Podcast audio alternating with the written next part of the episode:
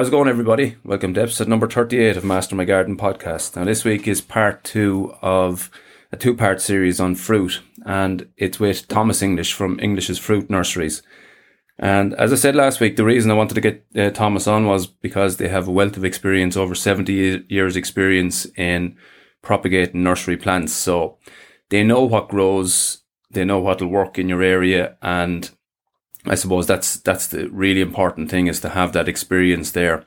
And this is part two, which is all about fruit trees. Last week it was mostly soft fruit that we spoke about, but this week we're going to talk about, I suppose, apples, pears, uh, cherries, and all of the all of the sort of uh, tree fruit, and a couple of other unusual things that that they that they also have in their catalogue.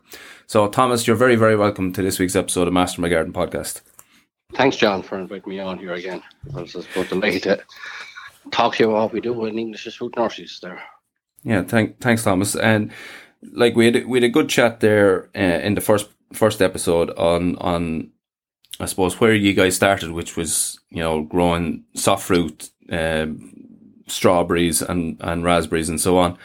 But this week we want to get into the tree fruit part of it, and I suppose to start with apples, which is obviously the the main one. Uh, people have a good few questions on that, and I think they kind of find it a little bit difficult sometimes to get the answers, and, and secondly, then to be sure of, of what to grow and how to grow it. So there's a few considerations, I suppose, starting off is to, if you're not getting a self fertile variety, that you need to get uh, ones that, that pair together.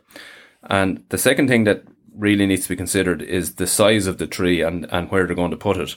So maybe firstly you could talk about uh, the size of the trees and how they're they're I suppose, determined by the rootstock.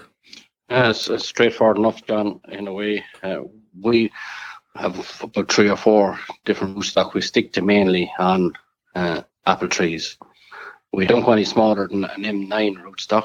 An M9 rootstock, the tree they buy from us will be about five foot, six foot tall, but only grow to eight or nine foot. That's if you didn't prune them okay. at all. You can, can keep them smaller, but uh, an M9 rootstock is mainly what the commercial grower uses now as well. So the apples can be all picked from the ground. Uh, there's other rootstocks.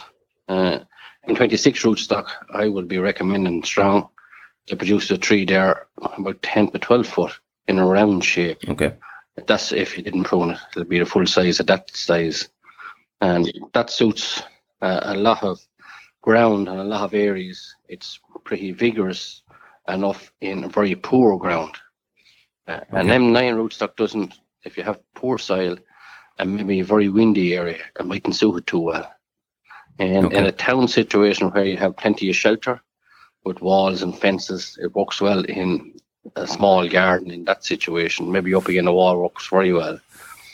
But uh, if you're out in an open area and maybe poor soil then you definitely want a stronger rootstock M26, and it mightn't grow to 10 or 12 foot in that situation, but it'd be strong enough and good enough to fruit, which is very important. If the yeah. fruit tree doesn't fruit, it's not really good to you. You know, if you're no, for sure. That's the that's the whole that's the whole idea, I guess.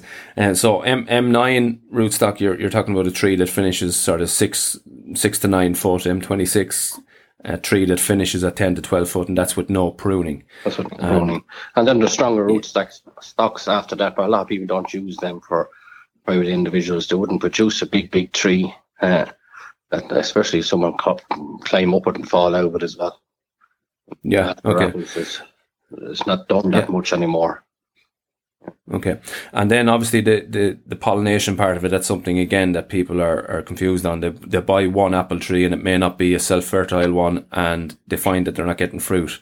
So maybe just explain that well, to us as well. Some in some garden centres at the moment they try to make it as complicated as they can for people. Let's talk about pollination. It's pretty simple enough. Let's say you want in general yep. two apple trees flowering at the same time, two different varieties will pollinate each other in general, but okay. you will get the exception triploids. It takes two to pollinate them. Jonagold and okay. Bramley is the most common ones of them. And then you get some varieties that would produce some fruit by itself. The likes of Elstars, they have to do it by themselves, they say. Uh, but the benefit by a pollination partner produce more. by a pollination partner. And really, what you're Okay. looking at is a table A, B, C, D, let's say, for the pollination of apple trees. And B's, the majority of them are in B. Varieties, the Okay. common that's used in this country. And but what's in A will pollinate B, but what's in A, what's the group that's in A won't pollinate the group that's in C.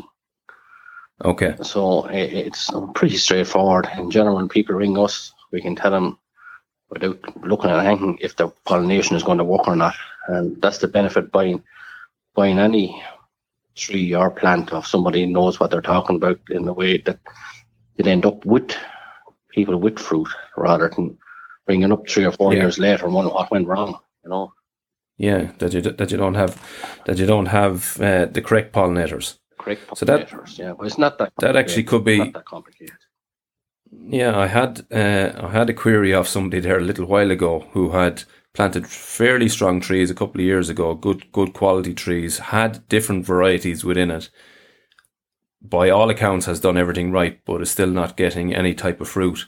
So that could be the case there that he, he just has varieties that are not compatible with one another. It could be, or it could be in a frost pocket either. Let's say sometimes people plant them in a frost pocket and uh, the don't fruit, the frost actually knocks off the bloom often. Uh, Yeah, well, that was that was my initial thoughts, but he was adamant that that wasn't the case. So it would sound like then possibly he has he has varieties that are not compatible with with each other. uh, and sometimes Bramley, everyone goes for Bramley. I said Bramley definitely needs fruit to pollinate it, like, and have to be flowering Okay. at the same time. And it's straightforward after that. You could get him to flower at the same time. They'd walk after that, John. Okay, yeah. So that's that's a key as well. Is that the, you you get the flower at the same time. So right, you might have you, you might have your two varieties or your three varieties that that are compatible from a pollination perspective. But if the flowering timing doesn't doesn't hit at the same time, well, then you're not getting that pollination anyway. It won't work for sure. Yeah. Yeah. Okay.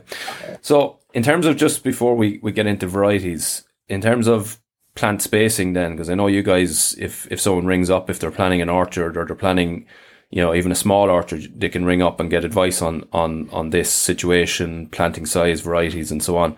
But in terms of distance apart when you're planting apple trees, what sort of distance should be, should you be planting the different rootstocks apart? Well, in M9 rootstock, in commercial plots, there are planted as close as one metre apart from one another, which is very close. A metre and Oh. a half to two metres for an M9 rootstock apple tree Okay. would walk perfectly. But you're talking about M26 rootstock, you're talking about three metres apart in a row. Okay. Between the rows, then it depends are you going to walk up and down it uh, to trim grass or whatever, or are you driving a machine up and down it? So you'd have to allow for the, the size of the machine that's going to top grass or whatever. Between the rows is the spacing. But we talk to you about that and figure out what your situation is and what you want to do and make sure the thing is going to work before we start. Okay, so sort of a recommendation for M9s is, is two meters apart within the rows. No, about a meter, no, for- even farther apart. If you want to, if you wasn't going to put a machine, two meters would work, and one and a half in the row. That's nice spacing. One and a half in the row. Okay, and M26 then uh, uh, almost double that would be ideal in the row. Three meters in the row. You're kind of recommending. and at least three meters between the rows. Yeah. Okay, perfect, perfect. And so as we get into varieties, then, so the original reason we we spoke uh, a number of months back was that I'd got a query on to give recommendations on the best um, traditional varieties to grow.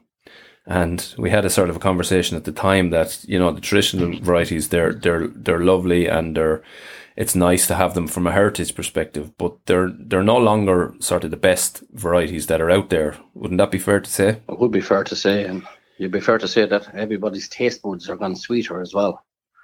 Uh, Okay. Um, the varieties that people like, you could grow old traditional variety, but if no one wants to eat the apple, it's pointless. Uh, Okay. The varieties that we have in our, our old traditional varieties would have been something like Beauty Bat, Lord Lambourne, and them are still have place. Let's say people like them varieties and actually eat them varieties still. But nowadays, you go to the likes of the plough match or go to different shows, and someone brings in an apple for to identify the apple because this is the variety that they want to plant again. It's nearly always going to be discovery. Discovery is the most sought after apple, I think, by private individuals growing apples. Or the next thing maybe they have a Katy apple variety. And them two varieties are really fitting the bill well because people love to have apples in the summertime or late summer when the children are still out of school, it's very important to have an apple. Yeah. The likes of Buhia Bat, you see the older people bring in a Buhia Bat or talking about Buhia Bat. Also, then people like the first apple they ever tasted when they were young, they like to get the taste of their youth, I put it down to. And they love buying Right. the Buhia Bat just to have that, just one taste of that apple again that they had when they were very young. And that's in general what you have. But what with the varieties of apples, let's say, uh, if I was asked to pick varieties of apples, I'd pick varieties of apples for people that spread the season. Uh, that's very early, mid season, and late, and even a storage apple, something that can store. People always ask me, "What? Why can't I store my apples?" Uh, hmm Johnny down the road can store the apples, and I can't. But the varieties that these people have are not storage apple. If it's not a storage apple, you won't store it. It'll have to have the right apple So- for it. Like the Jonagolds and the Elstars are great storage apples and are common enough around the country as well. But them are nice, good storage apples. There's other varieties there, like Spartan is a very eventful apple as well. Some of these storage apples they just don't have the taste. Like uh, Okay. But Jonagold and Elstar store quite well because they're, they're actually really nice tasting fruit, aren't they? Ah, I like the Elstar one, let's say, but uh, the Jonagold uh, sometimes I find very uneventful. Just, Okay, a little bland, is it? uh, just tasteless, let's say, maybe. Let's say. Right. Okay. Yeah.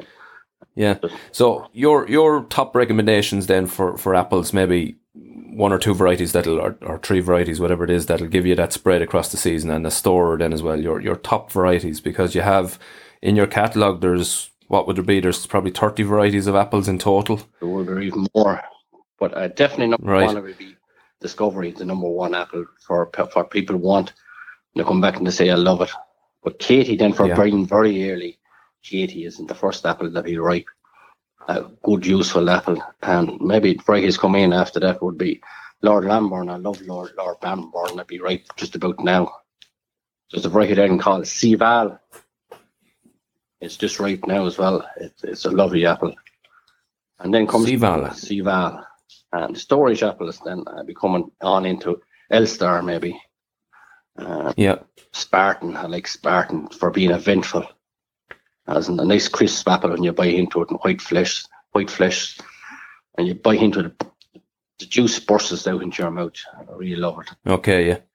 Yeah. So one of those crispy crispy type ones. Yeah. There's one, there's one new apple that's um, new enough in this country. It's only in three or four years now. It's called Rosetta, and really what it is is a natural mutation of discovery. It's just that someone found uh, an apple with a with a reddish flesh of discovery, like the variety discovery, and um, bred away from that, propagated away from that one apple tree, and they came up with this variety called Rosetta.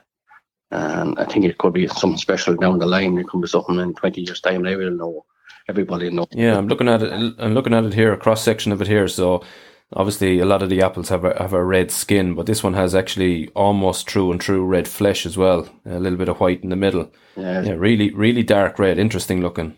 uh, it should work well. There's other varieties called Red Love, and there was varieties close to that, but they didn't really ripen this country properly. But I think this variety will ripen because it's just it is a red, red fleshed uh, discovery. That's what it is. It's nothing spectacular, but it is a spectacular variety. Like you know, Yeah, so it's com- it's coming from Discovery, so it should it should be uh, relatively tried and tested, I suppose. Is, for this the best way country, of for this it. country, yeah. for this country, yeah. And just in terms of of uh, care and pruning and, and so on, what's what's your recommendations on pruning, uh, timing wise, and, and so on? Get the, the rootstock right, that you get the right size tree, that you don't start fighting again your tree. Fighting again the tree would Yeah. be pruning too hard. If you prune very hard, let's say in the winter time, what the tree will do, it'll produce load of green growth and no fruit. So you prune a Okay. little bit maybe every year, and so you'd have a crop of apples coming each year. And for me, I'd prune uh, just at the for beginning of February for me that the tree is just ready to start growing again and it can heal itself up straight away uh, when it starts growing. And the wrong time of the year will be coming into the winter time where it'll have an open wound for the whole winter. The commercial grower, I tell you, completely different than that. He'd prune right over the winter, but they're spraying like hell, different chemicals Yeah. to control canker. So just want to think about so that. your recommendation is leave it leave it as late, you know, up into February, and then the tree is starting to grow straight away, so it's healing the wounds straight away. Healing the wounds. That that makes perfect sense. Yeah, it works on and that's I can tell you for a private individual it works. That Yeah, that makes that makes a lot of sense.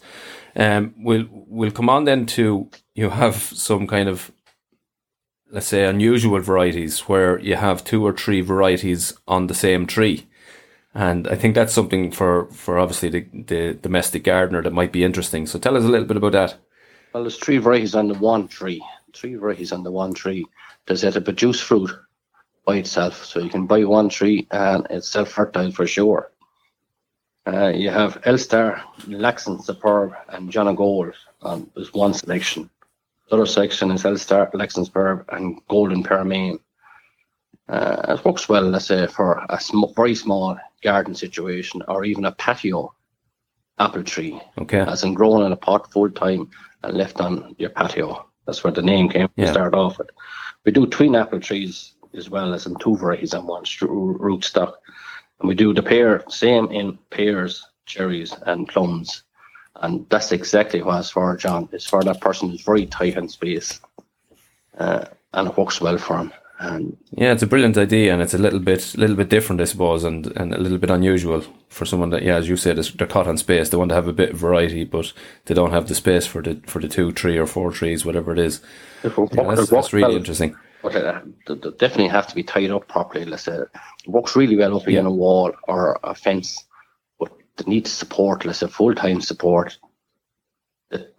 Yeah, because you have heavy, you're going to have heavy, heavy crop on on relatively small branches. and small timber. Yes, that's that's what. Yeah, yeah, yeah.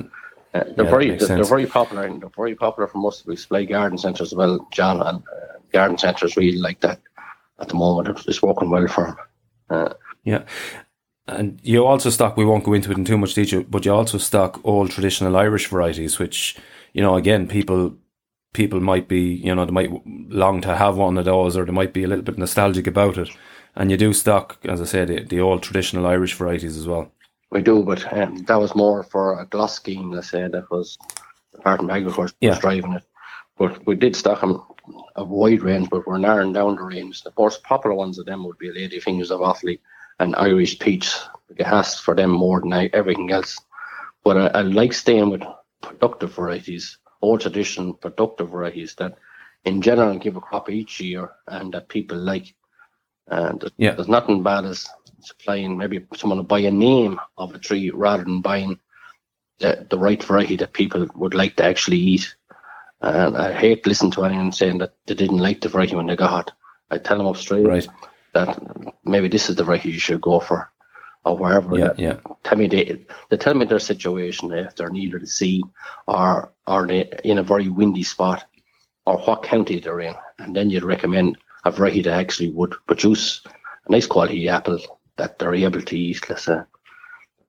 It comes back to the experience piece. You're you're at it you're at it for a long time now, so you you know when you're hearing customer feedback from the different counties or different regions, and and you get to know what's working well and what's not in the in the certain areas. So again, that's that's all part of the experience piece, and and and a big reason why, as I say, I wanted to wanted to get you on. Um, the next kind of I suppose most popular tree fruit is pears. And I know a lot of people struggle with pears, so maybe just tell us a little bit about about your sort of top tips and, and the varieties that are tried and tested. Well, one time they used to say pears for your ears. Let's say it took so long to grow a pear tree that you'd be dead and Right. gone before it produced. But now it's totally different because the same as apple trees, they're grown on a rootstock. They ain't grown on their own roots anymore. So Right. we sell a pear tree that be about six foot tall, uh, two and three year old pear tree. And in three or four seasons, you'd expect to have pears on them. Uh, there's different varieties. You'd have to be careful with pears as well. Conference pears grow very well here. Beurre Hardy, Concord, they grow very well in this country. And then there's other uh, pears that they need. If you're in a windy area, this wouldn't work because they have a soft leaf that curls up in the wind and they be very unproductive. So Okay. if you tell tell us your situation, we'd get the right pear that actually produces pears for you. Conference is a pear. It is self fertile, but it would benefit by a pollination partner. Conference would. But Well, that, bet or bat, they call it, let's say, but that's a good variety, let's say, pollination partner for conference. It works well with it. Yeah, and conference would be probably the number one variety, wouldn't it? It would be the number one variety for producing pears. Each year, a lot of years, if the conditions is right, to produce every year for you a conference pears.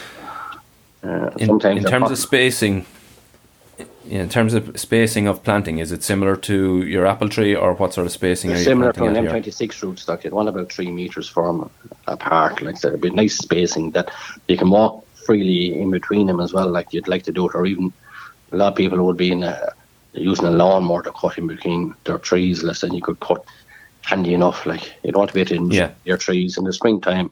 If you put in a plantation, you're going to have beautiful flower and beautiful scent in the springtime, and then as the fruit is ripening, you'll have you'll be stopping the lawnmower in your little pot. yeah, for sure. Uh, and then I suppose the next kind of one next most popular then would be plums, and the, plums are relatively easy to grow, and I know Victoria is one I have here myself, and that's I suppose you, you have it marked here as your as your most um, popular variety, and I suppose the most reliable. Yeah, but Victoria plum for sure is the most popular in this country. And if you talk about plum trees, the next thing that comes out people's mouth is Victoria plum tree. It's very common, yeah, because it's so good. Let's say people talk about but there's loads of different varieties with different loads of different colours of fruit as well. Uh, damsel is a beautiful fruit. It's still the same plum family, but uh, Merryweather damsel is a lovely thing to have. And there's one of them down uh, on the other page there. It's called Mirabelle de Nancy plum, which is a cherry plum. And it's a very small yellow plum, uh, golf ball size plum, but it's addictive. Yeah it's beautiful sweet, but it's addictive. If you if you had one growing, every time you pass it, you'd end up picking a plum, and then you'd find yourself right. diverting to pick a plum. As an it's extremely addictive. Them to eat. I said that's I it. But they're totally different. Also, there's a wide range of different colours and different coloured flesh plums in, in, that list that's on the catalogue. The, there's another thing. Then there's gauges then as well. There's a golden gage and there's a greengage. The greengage is more for Cooper, yeah. but the golden gage is a beautiful yellow plum. It's uh, definitely have a place in anyone's garden. The golden gage. Yeah, and gages just to explain it, they're they're slightly smaller than than a plum. Uh, similar in taste than that. Similar well, taste, with a, more round. That's it. A plum, a proper plum, is oval, and your gages yeah. would be more round altogether. But uh, yeah, um, plums they do well in a good few sides, but they don't like they don't like uh, cold really. Should they don't? Don't like cold. A lot of times they would be caught caught by a late frost. Yeah. And the majority of time with a plum tree, if it's not fruiting properly, is would be a late frost. Yeah, and if someone was in that situation, then a damson is a good option because they're that bit hardier, aren't they? They're that bit hardier. Even that uh, golden gage is a hardier one as well. It works well enough too. Yeah. The the flowering, let's say, you'd be hoping that your plum tree will flower in the first three or four seasons. Sometimes if it don't flower and fruit in the first three or four seasons, it gets farther away from fruiting as and produce less flower. Whatever happens with a plum, when it produces one plum and this, the stone ripens in that plum, it's a trigger for more flower the following season. So okay. if you could get it right in four or five seasons, if it could start fruiting for you, they'll probably fruit for years. It might miss out. It, fruit heavy for one season, if fruit's very heavy, it might go for timber growth for following season. And then the next season after, I go back to fruit grow as well. It, it's a bit up and down that way. Plums. Okay. Yeah. And damsons then they'd be a little bit more like you generally get a crop every year off damsons, don't you? No, the fruit tree. even have wild damsels in the ditches, but be very small. That damsel will be very yeah. small, but uh, you could plant a damsel in the ditch and flew away each year for years dead hardy, yeah. easy to grow, very easy to grow. Yeah, and to move on then to sorry to to, to slightly more exotic uh, tree fruits, your cherries. I suppose one they're starting to become popular, and I suppose the varieties now are getting more stable in that they're there's success behind them now. I know a number of years ago people weren't having great success, but now they're quite successful, aren't they? Cherries they're very successful in a way. They can produce cherries, no bother at all. The flower and produce cherries, but the birds are a problem. in a sense. So people, a lot of people are netting a cherry trees and putting a net over it, Yeah. or producing them in a polythene, large polythene house, and restricting the roots and keeping the birds out that way. But cherries are successful as in produce them here in this country. Okay, so the biggest challenge is the birds there. And what kind of varieties are you recommending with cherries then? But Stella is always very self fertile, uh, produces easy enough. Stella cherry and Lapin cherry is another self fertile one. Uh, there's a different and cherry, Morello Kuchen cherry, that's a very dark, self fertile tree as well. They're popular enough for Kuchen. Uh, but after that, let's say cherries are very straightforward. You Yeah. buy a tree here and it'll be six, seven foot tall, and away with him. As in the very age, you probably would want to prune the leader in the first couple of seasons to get him to branch out down low, to keep him low, that you could put a net over him or Yeah. keep low in a polythene tunnel glass house. Yeah. A lot, a lot of time I recommend that people limit the root size, as in bury a big pot down in the ground if they're going inside with him. If you limit the root size of them, you limit the size of the tree and they come fruiting quicker. Okay, that's a good tip.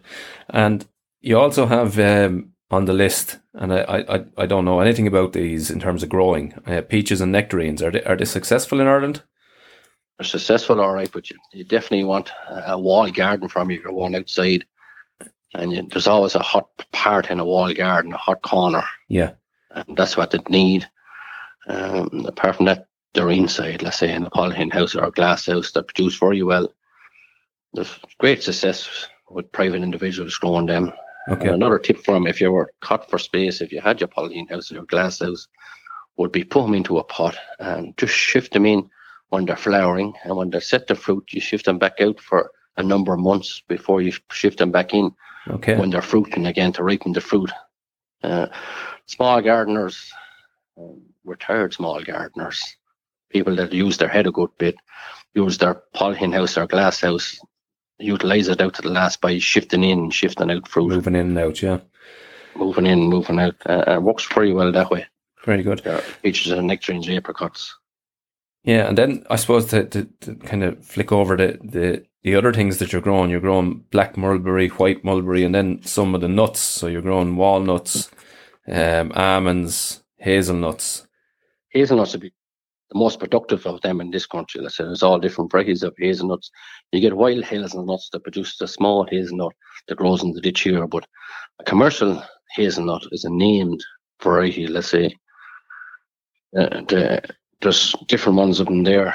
Uh, Butler and Kentish Cob and Cosford Cob, Nottingham.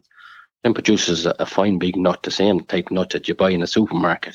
Okay, so they're they're worth they're worth having.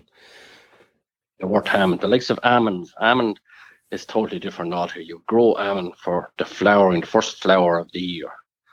There's a lot of poetry and paintings of almond flower. And it's a nice thing to have in view of your house. Okay. But it does actually produce almonds as well. But again, you get head out of the shell and uh, whatever you want to do with it after that. I'd rather be buying them in the shop. Right, yeah, it's a tough Yeah. job to get them out of it. And Quince is the easy thing to grow. Quince for making jellies out, let's say. yeah, is a very easy thing to grow. It's a still is part of the fair the pear family, and it works well. Well, there's different varieties of it there, but it's very easy to grow. Quince, I need the quince yeah, and and they'll pretty much grow anywhere as well, won't they, the quince? to grow anywhere in any conditions. Yeah, it's easy to grow. It's no water at all. Your medlar is another uh, nut tree. You, grow it for the novelty to have one of them. It's easy enough to grow it as well. and what is a medlar? I've n- I've never actually heard of it. As a medlar is a nut tree as well. It's, Right, uh, it's, it's unique to itself. yeah, I've never heard of it. sure you have to. You, have, you may grow one, John. Have a look. Yeah, at it. have a look at it. Yeah, and and then then you have kiwis, which uh, I'm not sure how they do in Ireland, but you have three or four. It's easy to grow kiwi, but you'd have to allow that. The slugs love kiwi too, Okay, as in they crawl up the hairy stem and graze the leaf often. But if you could get them growing for one or two seasons, it's very easy to grow them. They need support. They need to crawl on a fence or crawl on a wire or up the side of a wall. yeah, You get a, a Jenny self-fertile uh, kiwi, but it works better with a male and female. There's male and female varieties. okay, You'd plant you'd plant them about eighteen inches apart, and them grow into each other. So you have the male and female growing on top of each other up on a wall or a fence. That does actually work well when it's done properly. And would they need they'd need a warm site, would they? They work better in a warm site, but they grow anywhere. For sure, they grow anywhere. Okay. It's easy enough growing. And It's easy enough growing. another one that you have is fig figs and, and like figs people do have quite good success with figs. Um what varieties are you recommending there? Brown turkey is the one that's grown in this country and in England as well for years and is very successful and it wouldn't go any further than that. Yeah.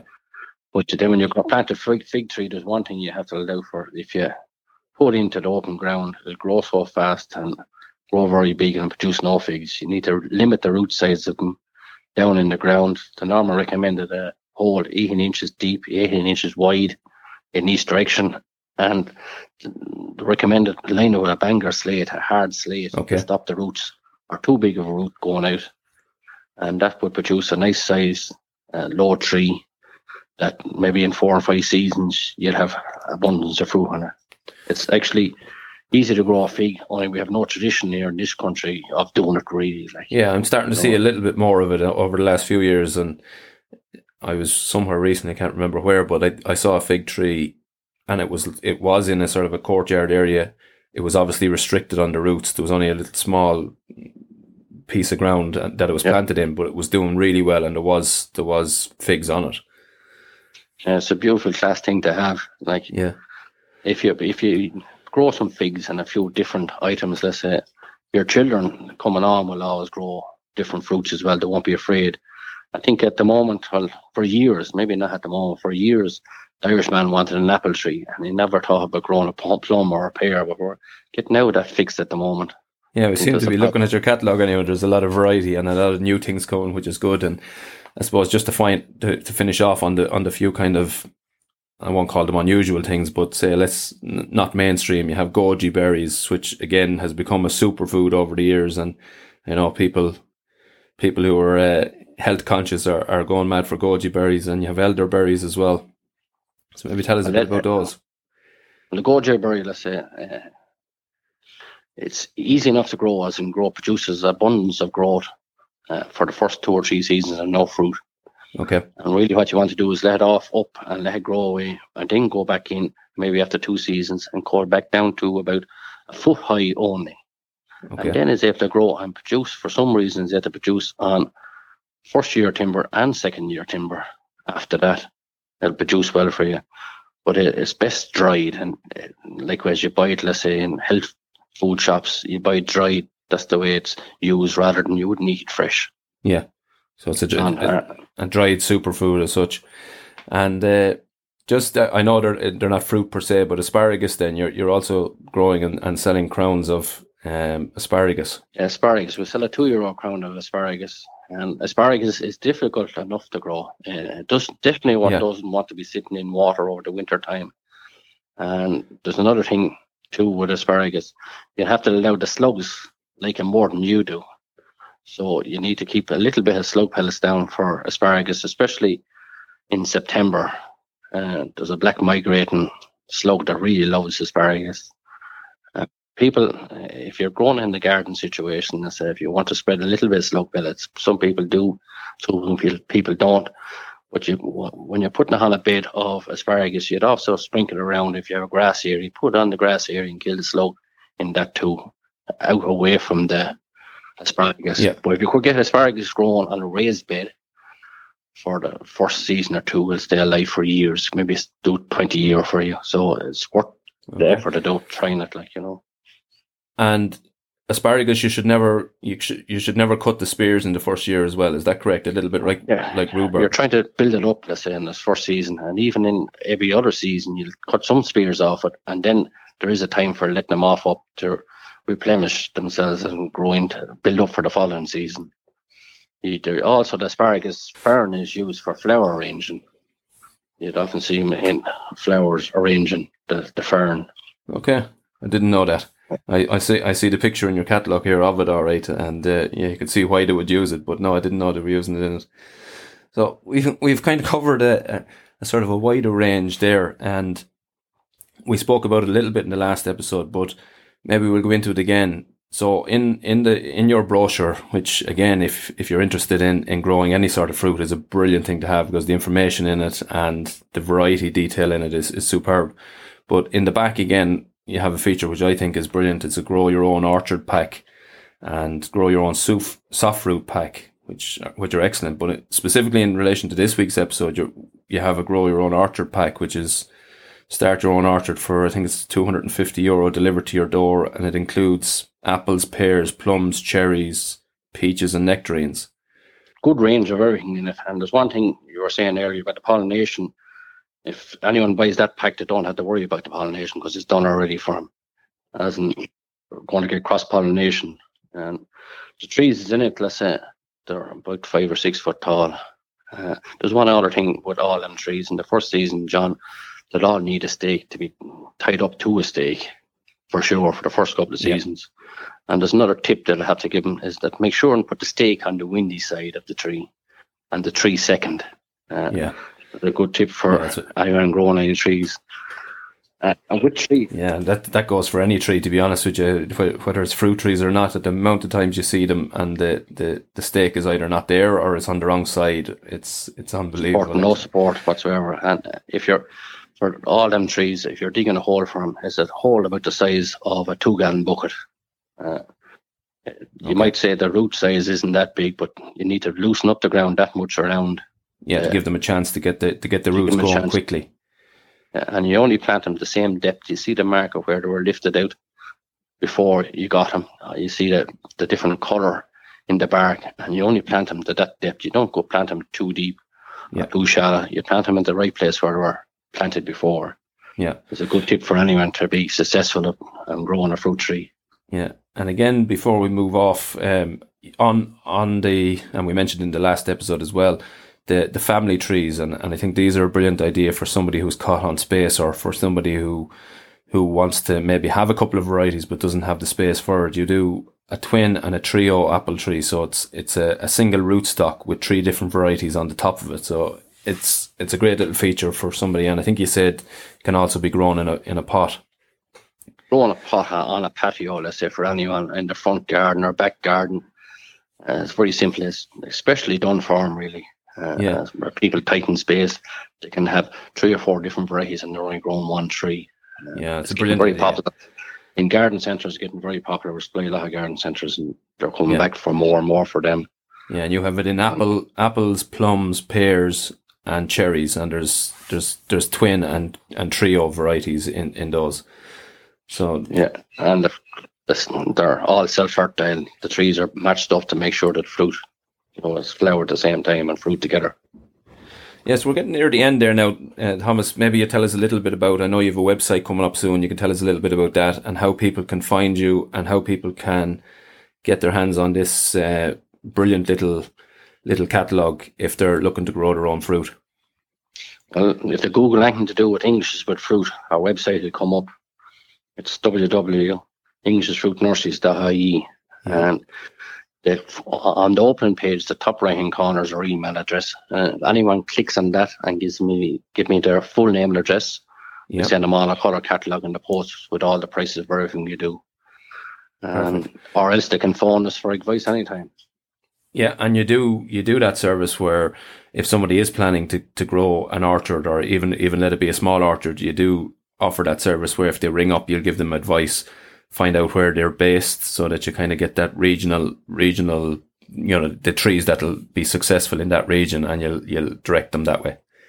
We we want to see him successful, John, and we want to see him back again to deal with us. And, yeah, and so a great pleasure with the people we're dealing with as well. Anyone that's good enough to plant a, a, fruit tree. They're generally nice people as well to talk to. So it's yeah, only a pleasure. Sure. For sure, and and uh, I suppose we're, we're we're starting to wrap up here now, and I know I said it in the first episode. I've been uh, hoping to get you on now since probably April of this year, and for that very reason, the the knowledge and uh, as as your website says, seventy years of experience, and that comes true when I spoke to you previously at the different shows and comes through in your catalog when you see it, all the information that, that's in that. And I knew that the information would be straightforward and delivered in a, in a way that was easily understandable to the listeners and to the gardeners. So, Thomas, thank you very much. It has been superb. The last two episodes, uh, I think, have given people all the tools that they'll need to, to start their own fruit gardens. So, Thomas, thank you very much for coming on Master My Garden podcast. Thanks, John, for giving me the chance. Thank you. So that's been this week's episode. I really enjoyed the last two episodes on fruit. It's it's great to have somebody with such knowledge and such passion for fruit and to have it across such a you know a wide range of fruits was superb and I think anyone that was listening who has any interest in growing fruit or is thinking about starting will certainly have got you know a lot of information there to help them get going and to choose the right right varieties and so on. So really, really good episodes. Delighted to have Thomas on, and thanks very much for that. If you're enjoying the podcast, please share it with all your gardening friends. Um, I'm happy to cover any episodes that you might want covered. So if there's a topic that you're you're struggling with or something you'd like to hear about, just let me know. You can send me an email on info at mastermygarden.com or you can find me on the social channels, uh, Facebook, Master My Garden page, and Instagram at Master My Garden. So that's pretty much it. Uh, hope you enjoyed the last two episodes on fruit. I know I certainly have enjoyed listening to them and looking forward to getting going with some of the, the varieties and types of fruit that we spoke about. So thanks for listening. And until the next time, happy gardening.